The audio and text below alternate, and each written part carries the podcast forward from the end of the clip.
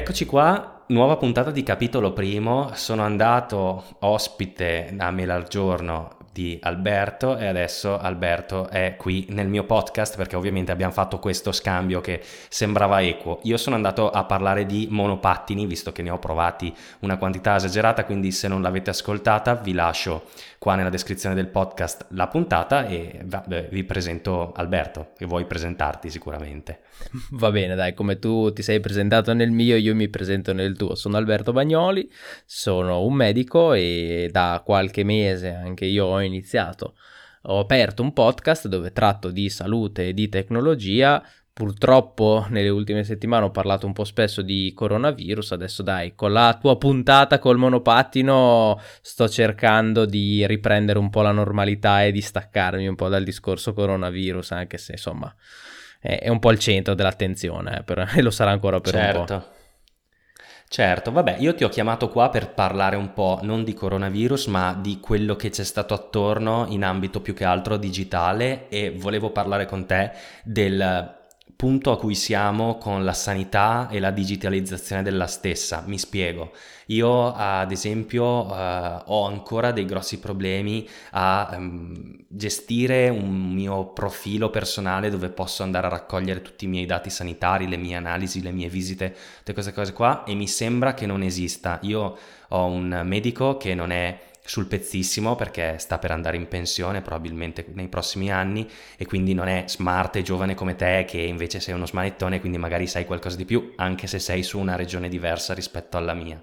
E quindi ti volevo un po' chiedere appunto come stiamo andando quella direzione. Perché ti voglio fare queste domande proprio adesso? Perché ovviamente con la storia del coronavirus si è parlato tanto di digitalizzare un po' tutti i servizi e di andare un po' verso eh, il, il, l'utente finale no? e fare in modo che potesse accedere a dei servizi che prima magari doveva recarsi eh, dal medico o in ospedale per fare determinate cose, invece adesso semplicemente eh, magari per dire la cosa stupida, la ricetta è diventata elettronica, almeno in Lombardia, ma ci siamo parlati anche da noi in Emilia.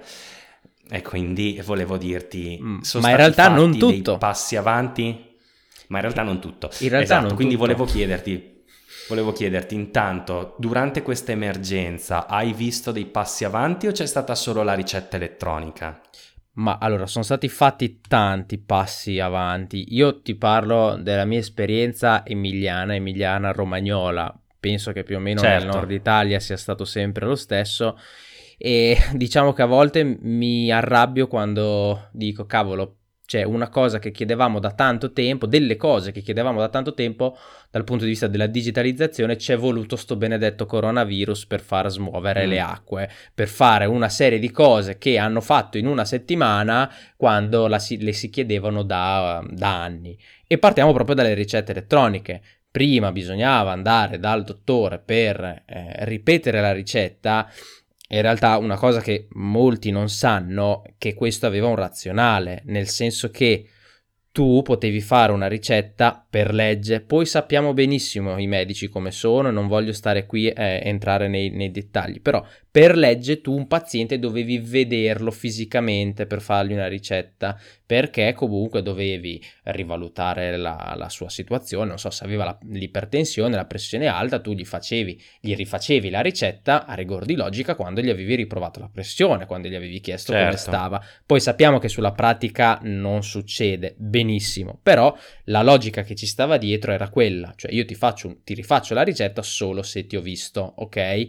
Adesso uh-huh. invece la ricetta è diventata elettronica, quindi, eh, o meglio, la ricetta era già elettronica ma non viene più stampata, viene mandata direttamente um, al paziente. E in realtà questo c'era già col fascicolo sanitario elettronico, ma almeno qui da noi meno del 10% della popolazione ha il fascicolo sanitario. Quindi ora io se sto facendo una sostituzione da un medico di base ho la possibilità di stampare la ricetta, ovviamente, eh, inviarla, quindi se ho la mail del paziente, inviargliela via mail, anche mm-hmm. se questo non ha il fascicolo sanitario elettronico, oppure posso direttamente inviarla al sistema e il paziente con il proprio codice fiscale può andare in farmacia e ritirare eh, ah, il farmaco ecco. o i farmaci. Qual è però il problema? Cioè, o meglio, i problemi sono due.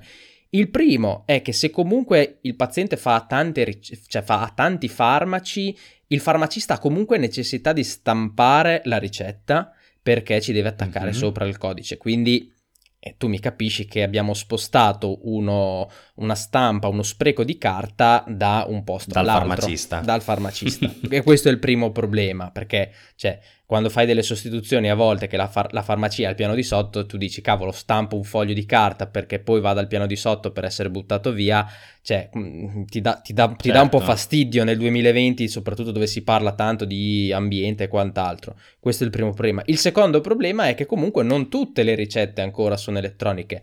I cosiddetti farmaci in fascia C, quindi quelli che tu paghi, adesso non per fare pubblicità, però la tachipirina, Loki, mm-hmm. quei, quei farmaci che hai bisogno della ricetta ma che comunque paghi, quelli lì comunque in fascia C non sono elettronici, quindi comunque devi andarli a ritirare, no? E un paziente anziano, certo. che è un paziente che fa 10-15 farmaci al giorno, facilmente ha un farmaco in fascia C, quindi in realtà lui sì, hai risparmiato della carta perché non gli devi stampare quei farmaci e, eh, più salvavita più importanti, ma quel farmaco in fascia C alla fine glielo devi stampare, quindi lui comunque deve passare, quindi insomma, vedi che Esporsi. Sì, vede, vengono fatte eh. certe cose, ma poi in realtà fino a metà da Fatte questo punto di vista. Mm.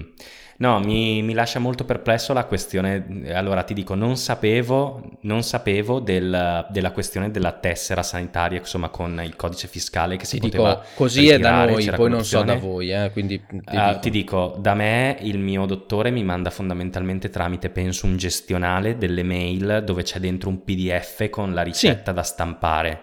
E io finora ho usato quella per andare in farmacia a ritirare i medicinali, cose di questo tipo. Non sapevo la cosa del codice fiscale, magari in Lombardia non c'è, però comunque vedi che poi il problema rimane al farmacista che la deve andare a stampare. Oppure in realtà ti dirò tu. di più.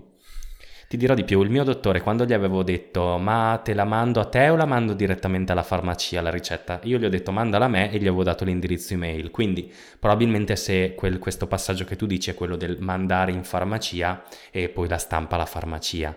Eh, esatto. Però è, è, vedi che è, è, assurda questa cosa, cioè cavolo, va bene, adesso capisco, c'è stata l'emergenza coronavirus, quindi c'è anche la soluzione così a crocchietto, va bene. Però cavolo, ma cosa ci vuole a fare un sito anche eh, del, del, Ministero della Salute dove si può accedere ognuno con le proprie credenziali, non so, ad esempio con lo SPID, dove poi vado a trovare tutte le informazioni che, del mio storico, perché a me piacerebbe avere un posto dove ci siano tutti i miei esami, tutte Alla le mie grande. visite, eh, tutte, tutti i medicinali e eh, anche il medico, il medico di base, al quale è il mio medico di base, dovrebbe avere anche lui accesso a tutte queste informazioni e poterle visionare senza che magari io gli porti i risultati delle analisi o che lo chiami e gli legga i risultati. Io non so se questa cosa magari in Emilia c'è, tu l'hai usata, cioè ad esempio io vado a fare l'esame del sangue tu sì. poi vedi i miei esami del sì. sangue se sei il mio medico di base? Se tu non vai, cioè ne, solo nei rari casi in cui tu vai in cliniche private paghi tu per conto tuo, però diciamo che se tu vai e ti, ti faccio la prescrizione io sì, io vedo l'esame del sangue, quindi quello che tu hai fatto. Eh, è chiaro che però eh, eh, a volte mi arrivano due giorni in ritardo, a volte arrivano prima a te piuttosto che a me, eh, oppure se tu per esempio oggi hai questo medico di base che va in pensione, domani cambi medico mm-hmm. e ne prendi un altro, non è così automatico che lui veda tutto il tuo storico anche se utilizza ah. lo stesso programma, anche se utilizza, diciamo, eh, lo stesso sistema, almeno qui da noi non è così automatico. Poi vai te a capire perché ogni tanto c'è una cosa, ogni tanto non c'è. Questo è un mistero che ho, ho sempre tentato di spiegarmi, ma non ho mai trovato la soluzione. Però, come dici tu, non c'è un posto né per il paziente né per il medico di base né per lo specialista, comunque dove può andare a vedere mm, il, certo. tuo, il, tuo, storico. E ci vorrebbe, perché non, cioè, non penso che ci voglia tanto, ma penso che ce ne sia effettivamente bisogno, perché capita che hai un problema, capita che lo specialista sia fuori regione, capita che ci sia il centro specializzato per quella malattia in cui tu vai a chiedere un consulto ma anche banalmente, come ti dicevo prima di iniziare questa puntata, anche banalmente vai in pronto soccorso, vai dalla guardia medica, tuo nonno va in pronto soccorso, tuo nonno va dalla guardia medica, prende 6, 7, 8 farmaci, a 80 anni magari, poverino, non si ricorda forse tutti i farmaci che prende, o se li, se li ricorda non si ricorda anche il dosaggio l'orario e tutto. E questa cosa tu non hai modo di saperla e, e quindi ti ritrovi spaesato. Sai quante, quante visite io leggo, quanti referti di visite leggo in cui c'è scritto paziente che non ricorda la terapia assunta? perché comunque l'anziano arriva dal, dal, dal, dal, medico, dal cardiologo, per dirti, perché io faccio, vedo molte di queste cose qua, arriva dal cardiologo, che medicine prende? Eh, boh, non mi ricordo. Eh, però se non mi porti un elenco delle medicine, se, sappiamo benissimo che gli anziani, mica per fargliene una colpa, però a volte hanno, insomma, non sai bene cosa prendono, se lo prendono, se non lo prendono.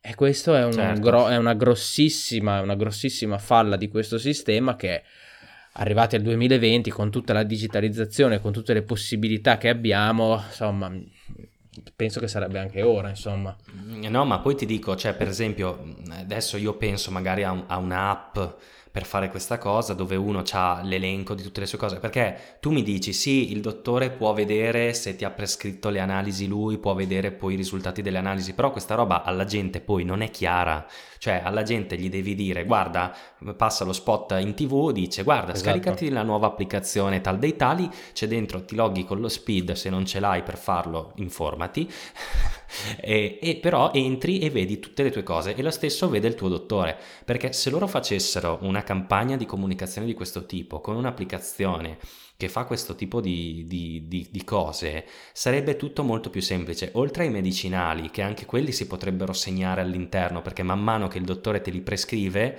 fa la sua terapia e tu la applichi e si spera che la applichi. Si Comunque il, il, cardiologo che ti viene a visitare non ha bisogno di andare dal signore che ha la mente un po' andata ormai e di chiedergli esatto. cosa, cosa, prende perché si vede direttamente inserendo il codice fiscale. Ma anche un'allergia magari.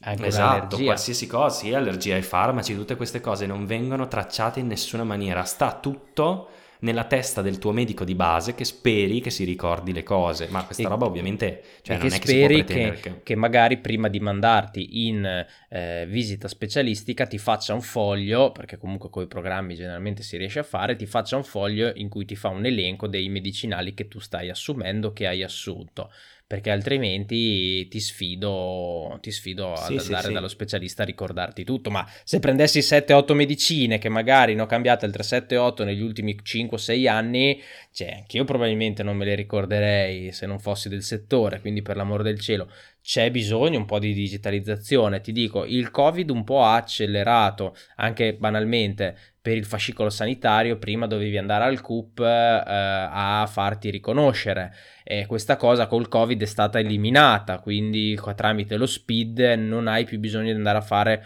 un, un riconoscimento, perché comunque tutti i CUP sono chiusi in questo momento, va bene quant'altro. Uh-huh. Un altro problema sono stati per esempio i certificati di malattia qui da noi, anche lì certificato di malattia per legge tu il paziente lo devi vedere ok? Perché devi diagnosticare qualcosa, quindi devi visitare il paziente. Però nel momento in cui tu Stato mi dici, tu Ministero della Salute, mi dici che il paziente con febbre o con sintomi suggestivi da coronavirus deve rimanere a casa, non deve venire in ambulatorio e tu gli devi fare un certificato di malattia con un codice specifico eh, proprio per il coronavirus che è stato introdotto uh-huh. eh, mh, per almeno 14 giorni oppure all'inizio addirittura quando c'erano pazienti che erano stati a contatto con persone positive, tu mi dici non li devi visitare in ambulatorio, gli devi dare due settimane di malattia e però tu mi stai dicendo che gli devo dare due settimane di malattia ma per legge li devo visitare. Come faccio? E quindi anche lì è stato eh, il ministero ha dovuto dire ok, in questo periodo se mettete questo codice potete fare il certificato di malattia anche senza aver visto il paziente. Eh, certo. cap- però tu hai capito, tutte queste cose sono venute fuori in pochissimo tempo, in pochissimi giorni, quando probabilmente con anche un po' più di calma si sarebbero potute fare prima e meglio. Esatto, cioè perché questo è proprio la, la, la, tematica, cioè capisco affrettarsi per via del coronavirus, però eh, queste cose andavano fatte prima. Adesso ti dico, mm, in Lombardia abbiamo un problema che penso che in Emilia non ci sia, ovvero che è, spinta mo- è, stata spinta molto la sanità privata rispetto a quella pubblica, tant'è che ci ritroviamo pieno di laboratori, pieno di centri eh, dove c'è qualsiasi tipo di medico, ti fanno qualsiasi tipo di visita a mm-hmm. pagamento chiaramente certo. e mh, hanno, hanno inoltre accentrato eh, gli ospedali, nel senso che magari a Mantova prima c'erano tre ospedali, faccio un, faccio un esempio a caso, adesso ce n'è uno, quindi grossi ospedali, pochi, ma grossi e poi tante cliniche private che erogano tutte queste prestazioni a pagamento e questo secondo me ha danneggiato tantissimo magari poteva essere anche un'iniziativa regionale la digitalizzazione, ha danneggiato tantissimo il pubblico e ha danneggiato magari l'incipit per una digitalizzazione, perché cos'è successo? Che i privati, loro sì che si sono svegliati, si sono svegliati, a Milano ci sono dei centri che ti fanno i consulti online, ti fanno la prenotazione visite online, ti fanno i pacchetti addirittura online, nel senso che a me era capitato uh, di aver avuto una specie di cistite mm-hmm. e quindi vado direttamente nell'applicazione di questo di questo centro che fondamentalmente ti fa un leggero, un leggero test del tipo che sintomi hai, io gli avevo messo tipo sintomi da cistite e lui mi aveva detto ok hai la cistite, ti consigliamo questo esame con questo esame con questo esame e c'era il pacchetto tipo cistite no? che ti beccava l'esame del sangue, l'esame delle urine, delle altre robe, una visita.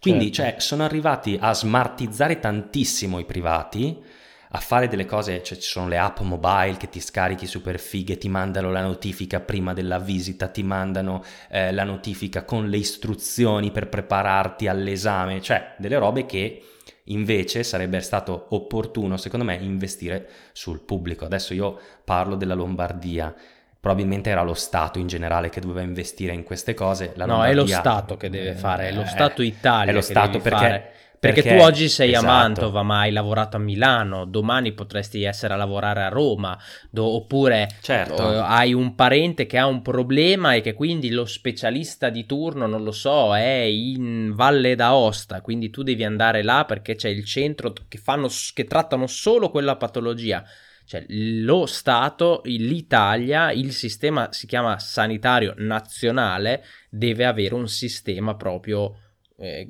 che, dove sì, tu sì, puoi certo. vedere tutto, dove tu paziente, tu sì, medico puoi magari... vedere tutto. Certo.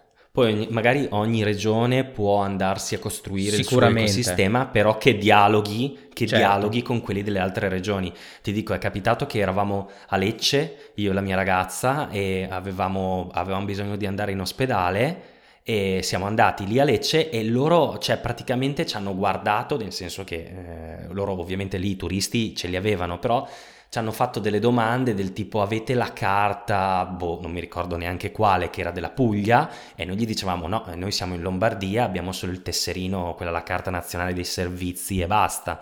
Quindi sì. cioè, anche quello uno magari va in vacanza, poi ovviamente anche lì problemi perché i dottori di quell'ospedale non sapevano assolutamente niente della storia di magari problemi, allergie, cose di questo tipo, come dicevi te prima, che insomma non va bene questa roba qua. Io, no, io davvero non riesco a capacitarmi del fatto che la sanità sia ancora sulla carta, tanto tanto tanto sulla carta. Troppo. Mi ricordo che già era, una, era, già era, un evento, mi ricordo, quando mio nonno faceva le radiografie, che avevano cominciato a dargliele sul CD-ROM. Cioè, sì, era un evento che non dovevi portarti a casa sì, quei fogli che te lo danno, che su... magari vai a fare la risonanza, oggi te lo danno ancora il, il, DVD e il CD-ROM, quando, adesso non so te, ma io se dovessi aprire un CD o un DVD a casa mia non so come fare, perché non ho più sì, un lettore. sì, da questo infatti, punto di lì, vista. Cioè, Quindi, da una parte esatto. eh, siamo veramente ancora indietro, poi vabbè, con programmi dell'anteguerra, con computer che, che vabbè, no, non entriamo nei particolari, però insomma hai visto poi cosa è successo anche in questi giorni, che hanno bucato il San Raffaele, sono arrivate online mm-hmm. le, le, le, mail e le password, tra cui anche quella di, di Burioni, da quello, che, da quello che ho letto, cioè sistemi di sicurezza incredibili, ospedali che vanno avanti ancora con Windows XP, uh, computer che ci metti cioè, a volte io quando apro il turno che ho un paziente già lì alle 8 di sera, gli devo dire, eh, mi servono almeno 10 minuti per far partire il computer, cioè, robe, robe veramente del... Eh, da terzo mondo, cioè non, non, mm, non sì, trovo altri, sì. altri, aggettivi per dire robe da terzo mondo. Sì, è, è, assurdo come si sia trascurata così tanto la sanità. Io Poi vedo carte, il lato digitale. Carte, quindi, sempre su quindi, carte, cioè eh. anche se uno viene a fare un prelievo io gli do almeno 4-5 fogli e quel ticket da pagare e il foglio dove, i due fogli dove tu sono l'elenco di tutte le farmacie, di tutti i posti in cui puoi andare a ritirare gli esami e, le, e il foglio dove c'è scritto quando l'esame è pronto. C'è una infinità di carta, di carta, di inchiostro, inutile. Certo, ma poi ti dico, a parte quello, secondo me eh, il, il concetto di base è che comunque il, il, fascicolo appunto dovrebbe essere digitalizzato. E poi la cosa che, che, mi lascia ancora più perplesso è che se sono messi così con la sanità dal punto di vista digitale e informatico eh, non oso immaginare magari nel, nel, nelle strutture, cioè dove magari ci sono dei medici eh, o dei, dei, primari di reparto che fanno di tutto, che si ammazzano di lavoro pur di eh, garantire un buon servizio, perché poi io lo so che alla fine sono le persone che fanno la differenza. Sì. Eh, quindi cioè c'è della gente che si smazza un casino eh, per garantire un buon servizio e fa di tutto perché le cose vadano bene, eh, però non sono supportate adeguatamente da, dallo Stato. Questa, questa, è la mia impressione che ho vedendo ah. quello che c'è nel digitale, ma poi anche rendendomene conto come paziente. Ecco. Sì, beh, oltre al discorso burocrazia, diciamo che oggi ci ammazza e oltre a questo anche il discorso medicina difensiva perché a volte sei comunque costretto eh, a far fare degli accertamenti che tu reputi inutili per quel paziente però sei costretto a farli perché c'è quel caso su mille che se veramente c'ha quella patologia lì questo qua ti fa una denuncia e c'ha pure ragione quindi diventa anche un discorso di medicina difensiva il fatto di fare esami su esami su esami però non c'è, non c'è, non c'è veramente digitalizzazione, cioè negli ospedali continuano ad andare avanti con la carta, non esistono tablet, i computer sono, come ti dicevo prima, computer dell'anteguerra e, e tutto questo rallenta, tutto questo in realtà rallenta, certo. rallenta il lavoro del medico, complica il lavoro del medico, Uh, lo sminuisce perché diventa da medico che ha studiato sei anni per toccare e guarire le persone, diventa un lavoro di burocrazia.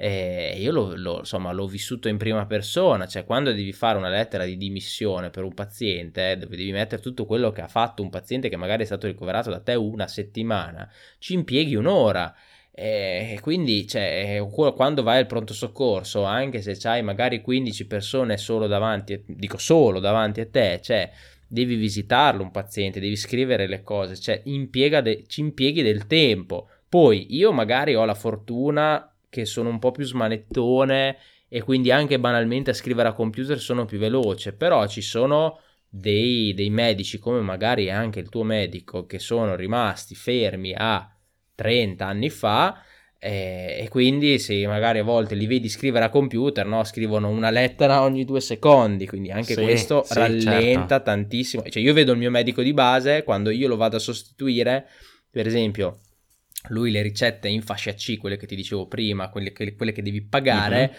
lui fa prima a scrivere su un foglio di carta data, nome e cognome del paziente, far la firma e metterla alla medicina. Io ci metto un nanosecondo dal programma, faccio due invii e io faccio così, cioè, e faccio molto prima di... però vedi, è proprio certo. un approccio diverso. Sì, è una questione di approccio, ma ti dico che tra l'altro c'è bisogno, cioè anche il fatto che ehm, comunque eh, ci siano c'era bisogno di medici prima del coronavirus, poi non so se abbiano sistemato assumendo a massa e facendo, sì, abilitando magari. tutti così. Eh, non penso proprio che sia così, no. però eh, il fatto è che c'è bisogno di un cambio generazionale. Io lo vedo nella scuola con mia mamma, cioè adesso con la questione, cambio un attimo completamente argomento, però per dire mia mamma con la storia del coronavirus che ha dovuto iniziare a fare tutte le lezioni da remoto, eh, ed è mhm. alle medie, quindi insomma con dei ragazzini piccoli. Lei è stata anche brava, ma è stata brava perché l'ho aiutata tanto all'inizio. Si è smazzata lei. Zoom, le ho... Eh. esatto, però le ho fatto, a parte che le avevamo appena comprato il Mac nuovo, quindi eh, se avesse avuto quello del 2010-2008 che aveva prima, ciao, a registrare i video su Zoom.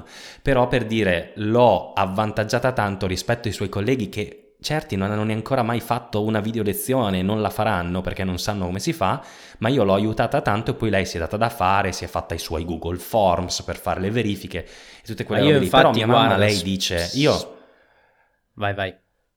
Vado? E sì, dico, sì lei, cioè, si è smartizzata, tra virgolette, però lei mi dice, ma io sono vecchia, cioè, io tra un po' andrò in pensione, sono qua che faccio tutta sta roba, ma non fa per me, cioè, non sono capace, cioè, sì. vedo che sono lenta, cioè, ci vogliono delle persone giovani. Invece la mia ragazza, che insegna anche lei, che ha 26 anni, ovviamente è una bomba su tutta quella roba lì, perché Zoom, Skype, Google Meet, Microsoft Teams, li ha usati tutti e comunque ha fatto tutto, mentre anche dalla sua parte le colleghe, tra virgolette, anziane, eh, non sono in grado, non sono riuscite, infatti la chiamavano per chiedere come si facevano le cose, cioè renditi conto, la precaria che è pagata una miseria perché le arriva una miseria, che poi uh-huh. deve fare da insegnante a tutte le altre insegnanti per spiegargli come funziona cioè è paradossale. Ma io infatti e, e quindi c'è bisogno di un cambio generazionale. Insomma, ci faccia capire che comunque eh, insomma, la digitalizzazione è, è, importante, ci faccia capire, non so, c'erano famiglie che magari avevano due figli e non avevano due computer, quindi non sapevano come fare, oppure ci sono persone che abitano magari, in, non dico in campagna, però in posti dove la connessione internet è, è, un, è quasi un miraggio, insomma. Io spero che questo coronavirus serva anche per, insomma, dare una spinta da questo punto di vista, perché anche io abito in una città di 17.000 abitanti, c'è avere la 100 mega è più facile andare a, pre- a non so, aspettarsi un miracolo, perché veramente cioè, è impossibile averla, impossibile. Ti dico, io sono in un comune molto piccolo in campagna e con la DSL andiamo bene, da quest'anno ad esempio, cioè hanno messo la 100 mega, quindi tanta roba. Però ti dico, a prescindere dalle connessioni così, per, senza voler dire che comunque c'è chiaro che magari un insegnante che ha tutta una carriera passata eh, ha più esperienza magari a trattare determinate situazioni o magari è molto più bravo a spiegare determinati argomenti, magari non so, comunque è tutta esperienza. Secondo me comunque c'è da far spazio ai giovani, cioè c'è da mandare avanti sto paese. Quindi in una qualche maniera io mi preferisco il medico giovane, magari un po' meno esperto, che magari quella volta mi fa fare quell'esame in più perché si è sbagliato ed era magari qualcos'altro, piuttosto che magari il medico che sta per andare in pensione che però, eh, poveraccio, sta facendo fatica perché non sa usare tutti questi strumenti. Ma magari eh, il medico so, che, uh... che, che, sta per andare in pensione eh, può avere sicuramente più esperienza, ma magari ha degli studi meno freschi e continua ad utilizzare anche, farmaci anche. che magari sono stati superati da, da 5-10 anni. Quindi, insomma... Ed è cosa che tra l'altro mi è successa, che mi ha ordinato dei farmaci farmaci che in farmacia mi hanno detto questi non ce li abbiamo più da un ecco, anno. Vedi? Cioè, vedi? Eh, è quello eh, quindi, il problema. Quindi, eh, quindi, sì, anche quello, ma lo stesso per l'insegnamento, eh, magari c'è una tecnica un di insegnamento che poi non è vero, però, però, un metodo, oppure ancora meglio, magari ci sono delle cose più moderne da far vedere, per esempio io adesso penso alla mia ragazza che insegna tedesco, che fa vedere dei film in tedesco recenti agli studenti delle superiori, quando magari invece una eh, professoressa che magari ha una sessantina d'anni fa vedere dei film molto molto vecchi. Ma poi lei magari ha anche un modo cioè, di parlare, di approcciarsi esatto, più più vicino, ragazzi, più, più vicino. vicino. Esatto, più vicino a, a, queste generazioni qua che sono cambiate completamente. Mia mamma, ad esempio, si trova fuori contesto spesso a gestire dei ragazzi che eh, comunque hanno degli interessi completamente diversi rispetto a 20-30 anni fa. Cioè, è cambiato tanto col digital e quindi c'è bisogno di un, di un cambio secondo me, cioè di un, cioè, di ma io vedo, vedo, la, vedo la, differenza che c'è con mia sorella che ha 8 anni in meno di me, dove loro insomma hanno Instagram, hanno un sacco di cose, cosa che a me non interessa, ma se vai ancora un po' più indietro di 2-3 anni hanno TikTok, cioè, ma per dirti proprio anche solo il discorso dei social che eh, anche lì tu TikTok non so, io non l'ho mai utilizzato, cioè ci sono proprio queste differenze tra eh, 4-5 anni di appunto di differenza d'età, figuriamoci se ci sono 40 50 anni di differenza, cioè certo. un altro mondo. Sì, sì, sì. Eh certo, ma tu pensa che Zoom nessuno sapeva cosa fosse prima che venisse certo. eh, utilizzato dalla scuola o comunque eh, per, per, ambiti un po' più particolari. Io mia, a mia mamma ho, ho, consigliato Zoom all'inizio perché con Skype le cadeva la connessione, non riusciva a fare lezione, quindi ho detto ascolta usa Zoom, ma cos'è, ma cosa non è? E allora le ho fatto vedere, le ho spiegato e dopodiché è diventato virale sto Zoom, nel senso che nella sua scuola gli altri insegnanti che si sono ammodernizzati l'hanno iniziato ad usare. E, e, però poi alla fine ne hanno parlato tutti, tant'è che poi l'hanno criticato, violazioni di privacy, certo. eh, cose di questo tipo, quando poi in realtà lo strumento, per carità, mh, violazioni di privacy ci saranno, non ci saranno, dicono che hanno sistemato, però a un certo punto tu devi fare lezione, la devi far bene, questo strumento lì funziona, pace.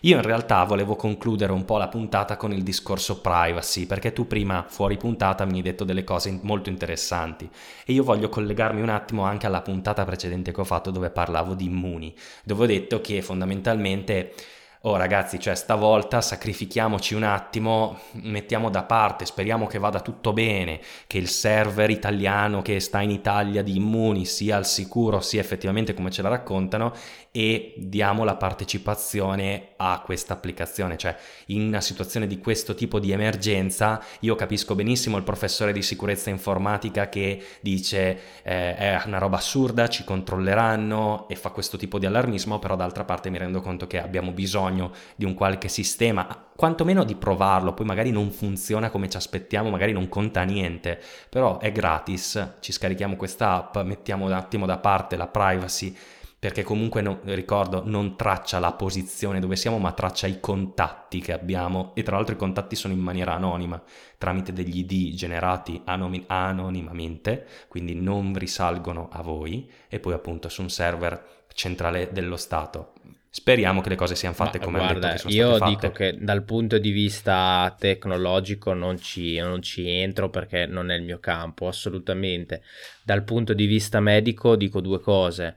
La prima, come dico tante volte, è che se anche questa applicazione mi servisse per salvare una, una vita, questa ne varrebbe sempre la pena, perché quella vita salvata potrebbe essere il nostro nonno, il nostro zio, il nostro papà o quant'altro. Primo. La seconda cosa che dico è che secondo me questa applicazione magari non sarà fondamentale in questa fase, andrà sicuramente integrata con i tamponi, con gli, tutti gli esami serologici, però potrebbe anche essere un'applicazione che poi noi ci mettiamo lì e se ne abbiamo bisogno a settembre, ottobre, novembre, dicembre, nel caso di un nuovo picco, tac, la riaccendiamo, diciamo, e la facciamo, esatto. e la facciamo e ripartire. Tutte queste prese di posizione sulla privacy sono giustissime perché è giusto che venga fatta con tutta una serie di controlli di crismi, per l'amor del cielo, però poi dopo eh, appunto non ti traccia dove sei, traccia solo i contatti in maniera anonima, quando poi andiamo a lamentarci di questi problemi sulla privacy su Facebook, dopo aver fatto il quiz che ti dice che così e che qualche lavoro facevi in una precedente vita, o dopo che Gmail ci traccia tutti gli acquisti, dove andiamo, cosa facciamo, Google Maps pure cioè, veramente. Tra l'altro, non mi ricordo, eri stato tu eh. in una puntata che avevi detto che quando eri stato in vacanza, Google Maps ti faceva fare dei giri un po' strani. Sì, esatto. eh, mi ricordo bene. Esatto. Insomma, anche lì vedi a pensare male ogni tanto, dici, boh. Cioè, e, e qua invece eh, stiamo esatto. parlando di una cosa totalmente diversa eh, che serve a noi come nazione, come persone, come popolo. Poi, guarda, io voglio dire proveranno a bucarla, dai, hanno prov- han bucato l'Inps, hanno bucato sì. Zup, ci proveranno a bucarla. Sì. Poi come ci sempre accade, se sì, la certo. bucano viene, ci viene fuori, se non la bucano non lo sa nessuno, cioè voglio dire, eh, esatto. trovano... O se la bucano magari non si viene a sapere perché si tengono tutti i dati della gente, però... O si viene a sapere fra due anni. Effettivamente Esatto, ma se i dati sono effettivamente criptati e hanno fatto le cose a modo, io cioè dico va bene, qualsiasi sistema è violabile, qualsiasi sistema è hackerabile, certo. c'è questo fattore di rischio come in tutto, però mettiamocela un attimo via. Io sono, io in realtà della privacy... Cur- io sono molto curioso di sapere come faranno il discorso anche degli operatori sanitari, perché io medico è, è, è facile no? che entri a contatto magari con una persona certo. positiva, però magari io ci sono entrato in contatto perché l'ho visitata per un quarto d'ora, ma magari avevo, come l'altro giorno ho pubblicato una foto, due camici, la visiera, due mascherine, il copricapo, i copricalzari, le manichelle, due paia di guanti, cioè,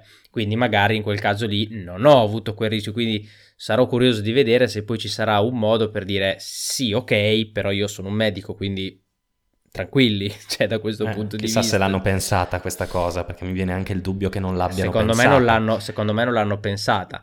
Comunque, insomma, vedremo, ecco, da questo punto di vista. Mm, certo, Purtroppo... Anche perché tu se vai a fare una visita a un malato di corona, vai a fare una visita a un malato di corona, il contatto ce l'hai. Il contatto ce l'ho per forza, fare. ma entro super mega bardato, anzi, cioè, ne ho già certo. fatte di queste visite e allora io, cioè se avessi avuto l'applicazione accesa io e, e la, o meglio scaricata io e il paziente idem, eh, sicuramente a me sarebbe arrivata, sarebbe arrivata la notifica e poi magari a te Francesco sarebbe arrivata la notifica una volta dicendo oh, occhio che questo paziente è stato a contatto con uno positivo, quindi potrebbe essere ammalato magari. Eh, è chiaro certo. che però va sempre poi contestualizzato, quindi dovremmo vedere poi partendo dall'applicazione quali saranno i protocolli eh, per eventuali tamponi serologici e quant'altro. Quindi qua, uh, sono curioso di vedere quanto diciamo ci sarà una impostazione ben definita a livello nazionale oppure quanto si lascerà un po' la manica larga eh, e la gestione anche ai medici per insomma contestualizzare appunto il, eh, il problema ecco Certo, lì poi tra l'altro bisogna capire anche perché comunque lui ti spara la notifica e ti dice sei stato a contatto con una persona eh, che ha avuto adesso il, tampone positivo. Sì, ok, e quindi cosa faccio? Esatto. Mi metto e in quindi... quarantena? E quindi quando sono eh... rimasto in contatto? Per quanto ci sono rimasto eh... in contatto? E, e, soprattutto non, e, e, soprattutto adesso hanno sollevato dei problemi dicendo sì guardate che abbiamo guardato il codice sorgente dell'applicazione, abbiamo visto che però salvate il momento di contatto che uno così cioè, potrebbe risalire a chi era. Sì, che secondo me è una cosa sensata. Eh, dire, però mi ah, ser- okay, cioè, mi in realtà vedere. mi servirebbe sapere perché se so eh, però con, chi sono, dicono... con chi è venuto a contatto, so dirti magari a quanta distanza, per quanto tempo, qual era il livello di protezione. Eh, cioè, se sono esatto. andato al ristorante, magari eh, sono stato con quella persona per 20 minuti o per mezz'ora e quella persona non aveva la mascherina perché poverino stava mangiando nel mentre o invece Esatto. in altre situazioni magari sono stato 20 minuti in fila in farmacia ma eravamo tutti con le mascherine e quindi le due cose sono ben diverse. Cambiano e il fatto è che appunto la data di incontro, insomma l'orario di incontro lo vogliono, to- lo vogliono far togliere e a questo punto io mi domando ma te che sei un medico come farai a capire se hai avuto Eh. un incontro con un tuo amico in pizzeria oppure con un paziente quando eri bardato? Eh, è questo quello il concetto. grosso, grosso problema. Quindi mi inizieranno a mettere bastoncini in gola tutti i giorni, ho già capito. Mm, Ma il tampone a te te l'hanno già fatto? No, io non ho mai fatto il tampone, ho fatto due volte lo stick e tutte e due le volte sono risultato negativo. Mm-mm, Quindi non vi hanno esaminati ancora tutti i Mm, dottori? Cioè, no, ma in esaminati? realtà noi ci, mm, da- qui da noi la- per il momento la regola è si fa lo stick una volta ogni due o tre settimane.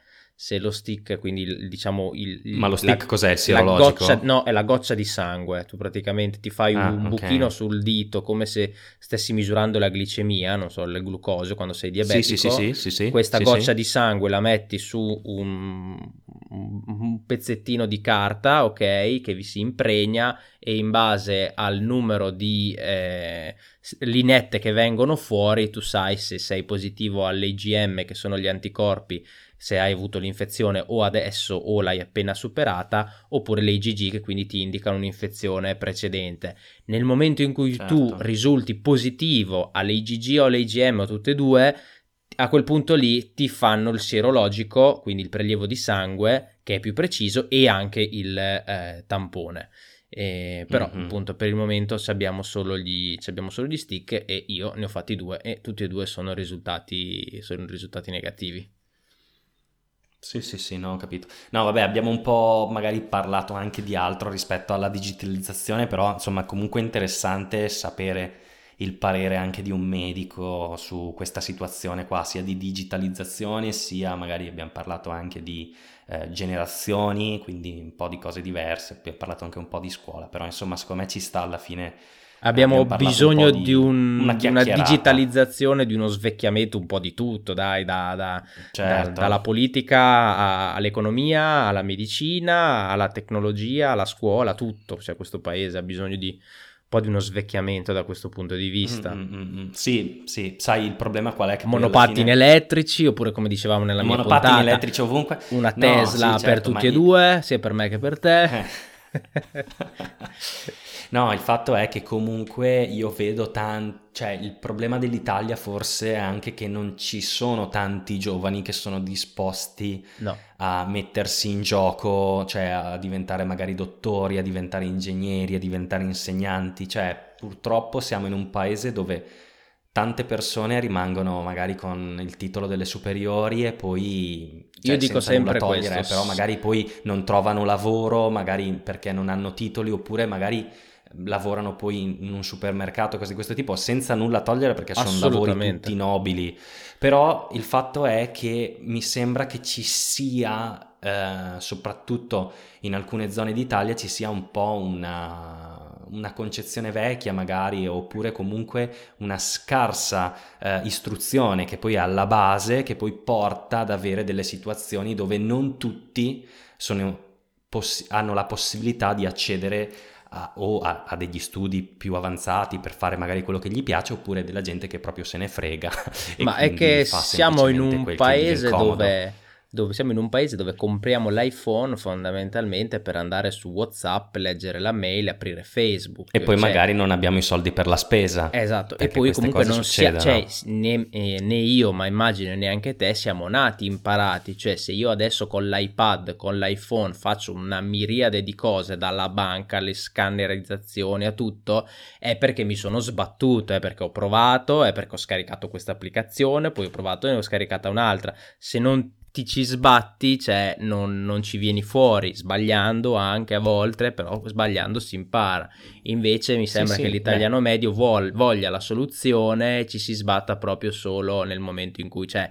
E io ho visto in questo periodo persone che facevano le videochiamate su WhatsApp come se fossero la novità di, dell'ultima novità tecnologica, cioè le videochiamate insomma si fanno da, da quanto? Eh sì, da certo. un casino, cioè ci sono già da un eh casino. Sì, ma perché sai, non c'è mai stata neanche l'esigenza per quello. Io parlavo proprio di un... Beh, sicuramente un analfabetismo digitale che fa spavento, io ho sì. visto durante questa cosa del coronavirus, ma spavento, dove ci sono, eh, io parlo sempre della situazione di mia mamma, dove ha visto genitori che non avevano neanche il computer a casa, dove facevano tutto con lo smartphone. Sì. E, e, quindi questa situazione di, di, analfabetismo digitale, poi c'è secondo me anche in generale nel, nell'italiano medio che comunque non è che sta lì a informarsi su, su, tante cose. E poi la cosa si riflette, scusami lo sfogo, si riflette poi anche nella nostra classe politica e tutto sì. quanto, quindi cioè, è inevitabile che sia così, l'italiano purtroppo e secondo me il grave problema che sta alla base di tutto ciò è l'istruzione, perché la scuola è importantissima per formare la persona e soprattutto anche per mh, seguire la famiglia, cioè tu hai il tuo bambino che va a scuola e tu insegnante vai dalla famiglia e dici signora eh, suo figlio non fa bene questo, deve capire che è importante perché e deve stimolare la famiglia. Quindi mia mamma spesso dice che ci sono delle, ba- delle bocciature, che sono bocciature alle medie, quindi di bambini, che non sono bocciature per il ragazzino, sono bocciature per la famiglia che non, non è stata seguite. in grado di seguire la scuola, che non sono seguiti. Quindi abbiamo questo problema che parte tutto dall'istruzione. E quindi dobbiamo partire con l'istruzione alla grande per avere poi una sanità migliore con dei medici migliori, con più medici, una classe dirigente migliore e comunque che sia formata. E invece se non partiamo dal partire dal bambino che a sei anni inizia a fare la scuola e la fa in una certa maniera, non andiamo da nessuna parte. Quindi, Bravo. secondo me, grandi soldi vanno spesi nell'istruzione e successivamente anche nella sanità. Cioè, questi sono i pilastri. Sono i due, io scuola. dico sempre che sono i, due posti, diciamo, le due, i due aree, le due macro aree dove se vai a fare i conti in tasca ci perdi sempre perché è ovvio che sì. una sanità e una istruzione tu, ci, tu, Stato non ci guadagnerai mai qualcosa ma non ci guadagni lì direttamente, eh, ma ci guadagni indirettamente poi da tutto il resto. Finché si continuerà sì, sì, a mettere ris- a risorse, risorse limitate e sperando nel profitto o sperando nella minima spesa, eh, questi sono i risultati, insomma. Certo, eh sì, infatti c'è da investire in quei, in quei campi lì e le, le, se si comincia a investire oggi le cose magari si vedranno tra vent'anni. È quello. Eh, purtroppo è così, è così. E invece eh, a tutti piace investire e guadagnare il giorno dopo, sì. eh, guadagnare tanto, quindi il problema è sempre quello. Va bene, dai, direi che abbiamo fin troppo Siamo stati abbastanza polemici, dai, per oggi. abbastanza polemici. Quindi direi che chiudiamo qua la puntata. Tra l'altro, mh, mm, questa puntata io non so quando uscirà, quindi non posso dare nessun riferimento. Va bene, se vuoi salutare e dare i tuoi riferimenti, così ti, ti trovano tutti. Mi trovate su Twitter, su Telegram, su Instagram come Bagnoli MD e poi dopo ovviamente il mio podcast si chiama Una mela al giorno e anche quello si trova ovunque, Spotify, Apple Podcast, Google Podcast. Come Francesco non sono precisissimo con le, diciamo così, la cadenza delle, delle puntate, ma insomma si cerca anche lì, facciamo... Questo è un hobby, non ci guadagniamo nulla e quindi diventa un po' anche una valvola di sfogo a volte nel raccontare le nostre esperienze quando riusciamo una volta ogni due, tre, a volte anche quattro settimane. Eh, esatto, esatto. Va bene, dai, ti ringrazio tantissimo perché mi sembra che la puntata alla fine sia stata anche molto interessante e magari ne faremo anche altre in futuro che se troviamo degli argomenti magari in comune o cose di questo tipo, alla fine mi sembra che siamo un po' più o meno sulla stessa lunghezza d'onda. Dai, magari fra e sei niente, mesi quindi... rifaremo un'altra puntata eh? sui monopattini elettrici e vedremo come eh, Esatto, come l'aggiornamento, l'aggiornamento, l'aggiornamento. Esatto, e quindi niente, ci risentiamo alla prossima, i miei contatti bene o male li sapete comunque, podcast chiocciolazerbinatifrancesco.it per le email, eh, me ne arrivano poche, quindi forza e coraggio, e ehm, Zerbfra invece su Twitter. Eh, niente, per questa puntata è tutto, ci sentiamo alla prossima. Ciao. Ciao.